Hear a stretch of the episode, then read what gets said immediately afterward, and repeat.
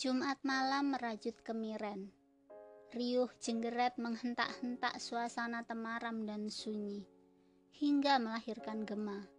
Sesekali pentet mengepakkan sayapnya di atas alang-alang yang mulai rapuh. Di depan gebyok, Tasipan duduk di antara jangkrik yang berlompatan. Tatapan lelaki 16 tahun itu mengalun bagaikan iringan simfoni sendu yang merangkak pada tiang-tiang bangunan ramai. Berkali-kali nafasnya terhempas di atas tanah-tanah dingin. Ada siluet lirih sebaik nama Rubaiyah menjuntai. Tasipan memang kerap memainkan sendawa dengan Rubaiyah. Tapi sungguh Tarian sore di sungai itu sungguh membuatnya takjub.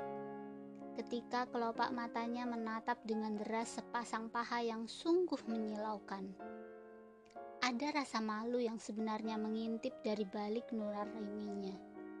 Tidak hanya itu, dua bongkah rembulan kembar yang tersingkap dari jarit perempuan itu tak henti-hentinya membuat dada Tasipan berdesir. Tak jauh dari tempatnya, suara kempul mengalun pelan bersama desir angin malam yang merumbai-rumbai. Suaranya begitu ringkih seperti mencari kerinduan yang telah lama menghilang. Sesekali Tasipan melihat lelaki parubaya itu seperti bayang-bayang. Tubuhnya begitu hikmat di balik temaram batang obor. Sesekali kerlip bara rokok kelobot bulu jagung tertangkap retina mata Tasipan. Tasipan bangkit rancak berderit. Tasipan melangkah beberapa depa ke depan sana. Angin berhembus menjamah tulang iga dan tulang dadanya yang menonjol. Tasipan duduk bersanding dengan Man Apidik di atas tikar pandan usang. Lelaki paruh baya itu melihat Tasipan yang kusam. Ia kembali mengalunkan gendingnya yang belum usai. Jiwa gundah Tasipan larut dalam alunan itu. Suara kata menghentak-hentak seperti berpuisi. Tak ketinggalan kerlip kunang-kunang berterbangan rendah. Gending itu berhenti bersama desah nafas tasipan yang menghempas. Tidak biasanya kamu murung. Apa mikir emakmu lagi?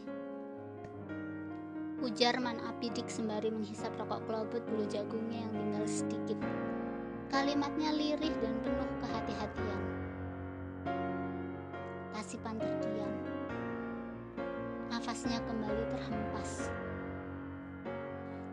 Menggaruk-garuk kakinya yang kudisang. Wajahnya menengadah sesak. Ia menatap bintang-bintang yang berserakan di langit redup. Ada nama emak yang terajut molek di sana.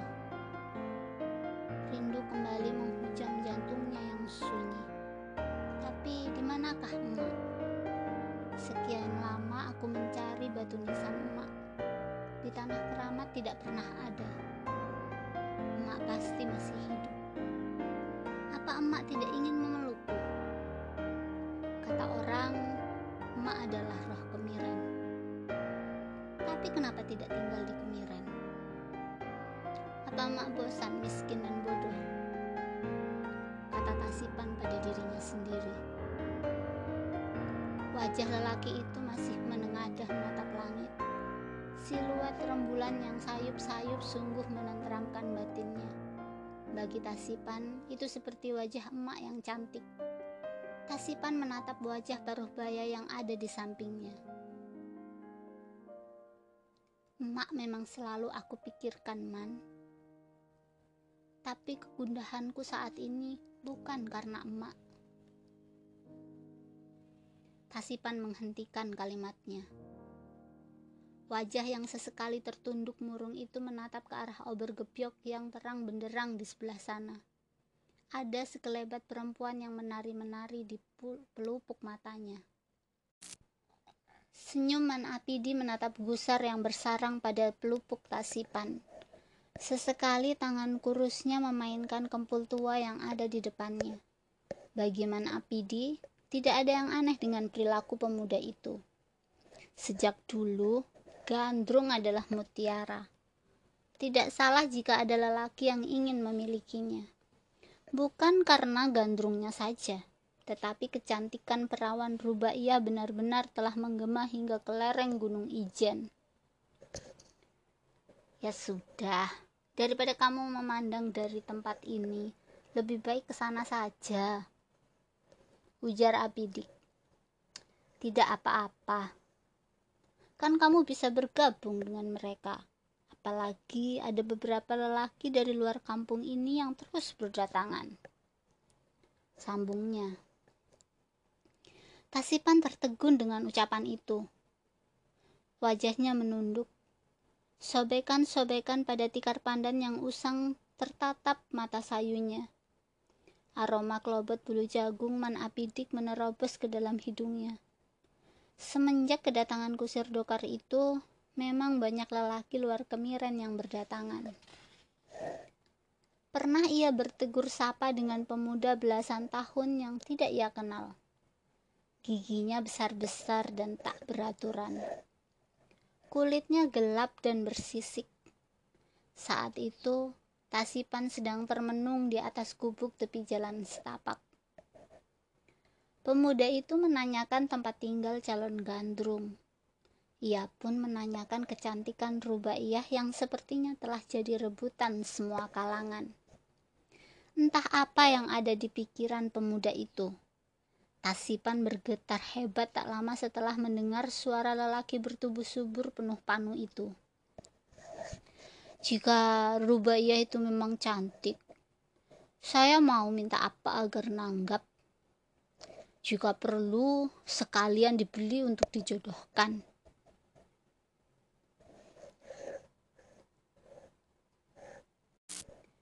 Tidak, Man.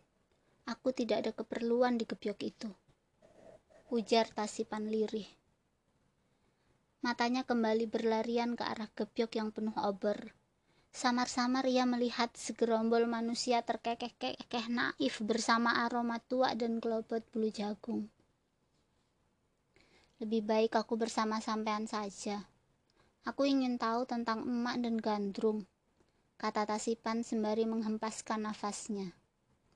Ia kembali menengadahkan kepalanya. Ada wajah emak yang tercipta sebagai rembulan Ngeri jangkrik dan kungkungan kata terdengar sayup-sayup di sebelah sana.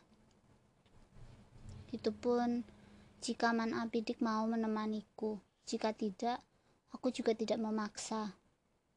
Ujar suara gelisah yang terjaga pada malam. Man Abidik tersenyum. Ia teringat dengan pemuda agak kurus, berotot dan berkulit gelap yang telah mati belasan tahun lalu.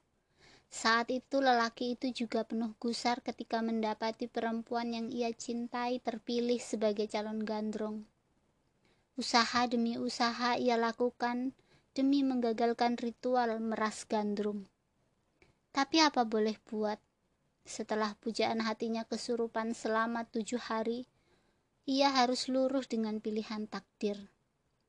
Apalagi selama kesurupan, tidak hanya suaranya yang berubah-ubah tingkahnya pun ganjil. Berkali-kali perempuan itu berontak ketika dukun kampung terus berusaha menyadarkannya. Semua warga yang memeganginya didamprat habis-habisan. Ketika perempuan itu dibiarkan dengan tenang, ia melangkah meninggalkan dipannya. Sesekali suaranya terkekeh-kekeh meluncur dengan deras. Di hadapan semua orang ia menari bersama tembang-tembang yang meluncur dari bibirnya. Begitulah waktu lalu. Man Apidi menatap dalam-dalam pemuda belasan tahun itu.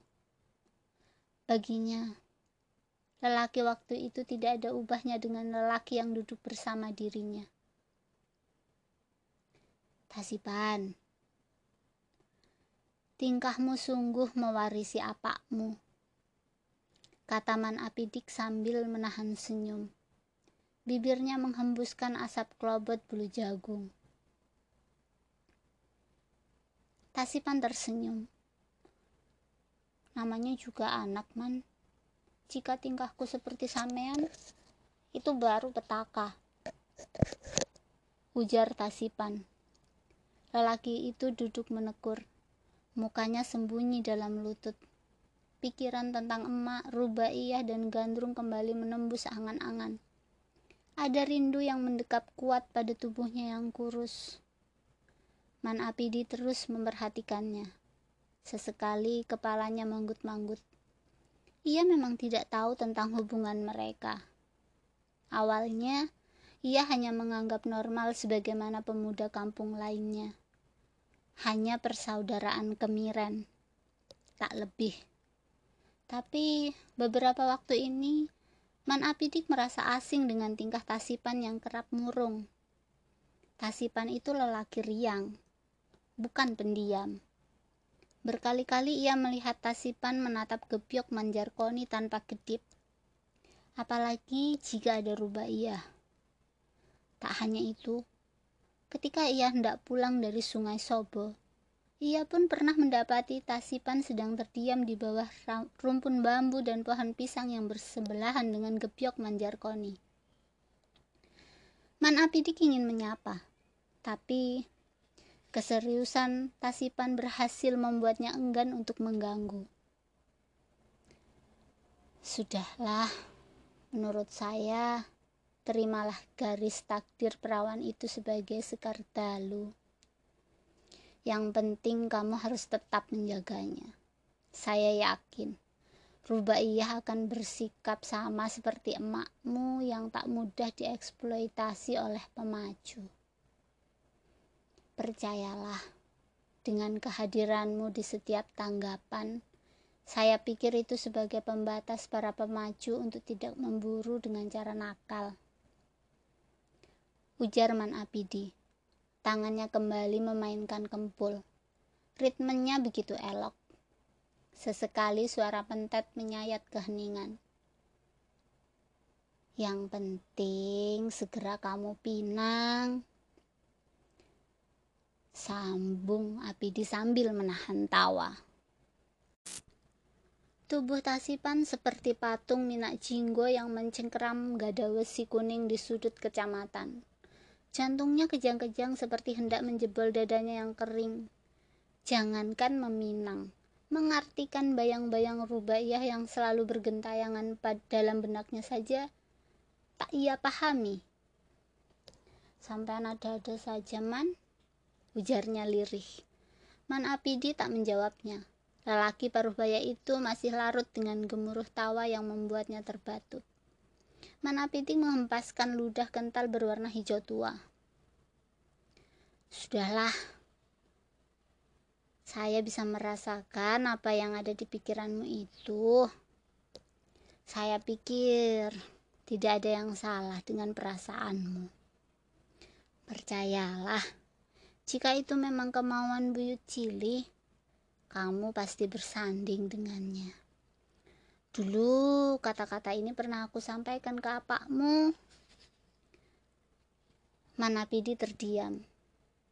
Sekilas benak tuanya kembali larut pada masa belasan tahun yang lalu. Lelaki paruh baya itu menghela nafas. Anggap saya ini apakmu jika perlu dan kamu mau.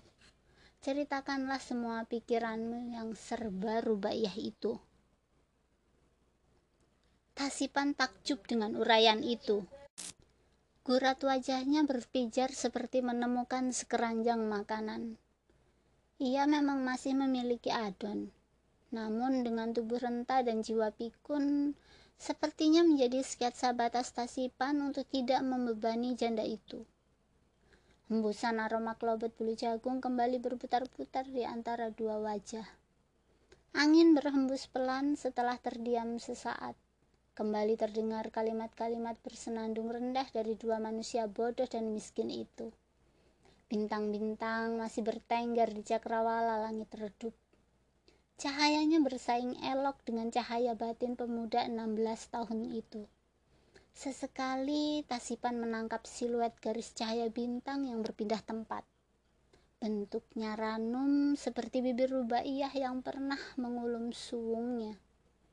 Sesekali tarian jari tangan Tasipan merajut tikar pandan usang yang tercabik-cabik oleh zaman. Tak jauh dari tempatnya, terdengar celoteh beluk seperti ingin berpangku. Suaranya elok dan redup bersaing dengan celoteh daun-daunan yang tersapu desir angin.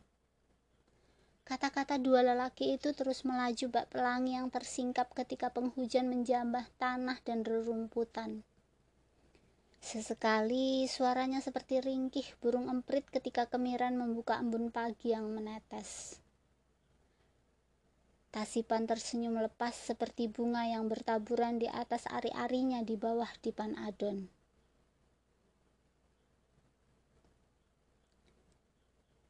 Trilogi Gandrung Kemiren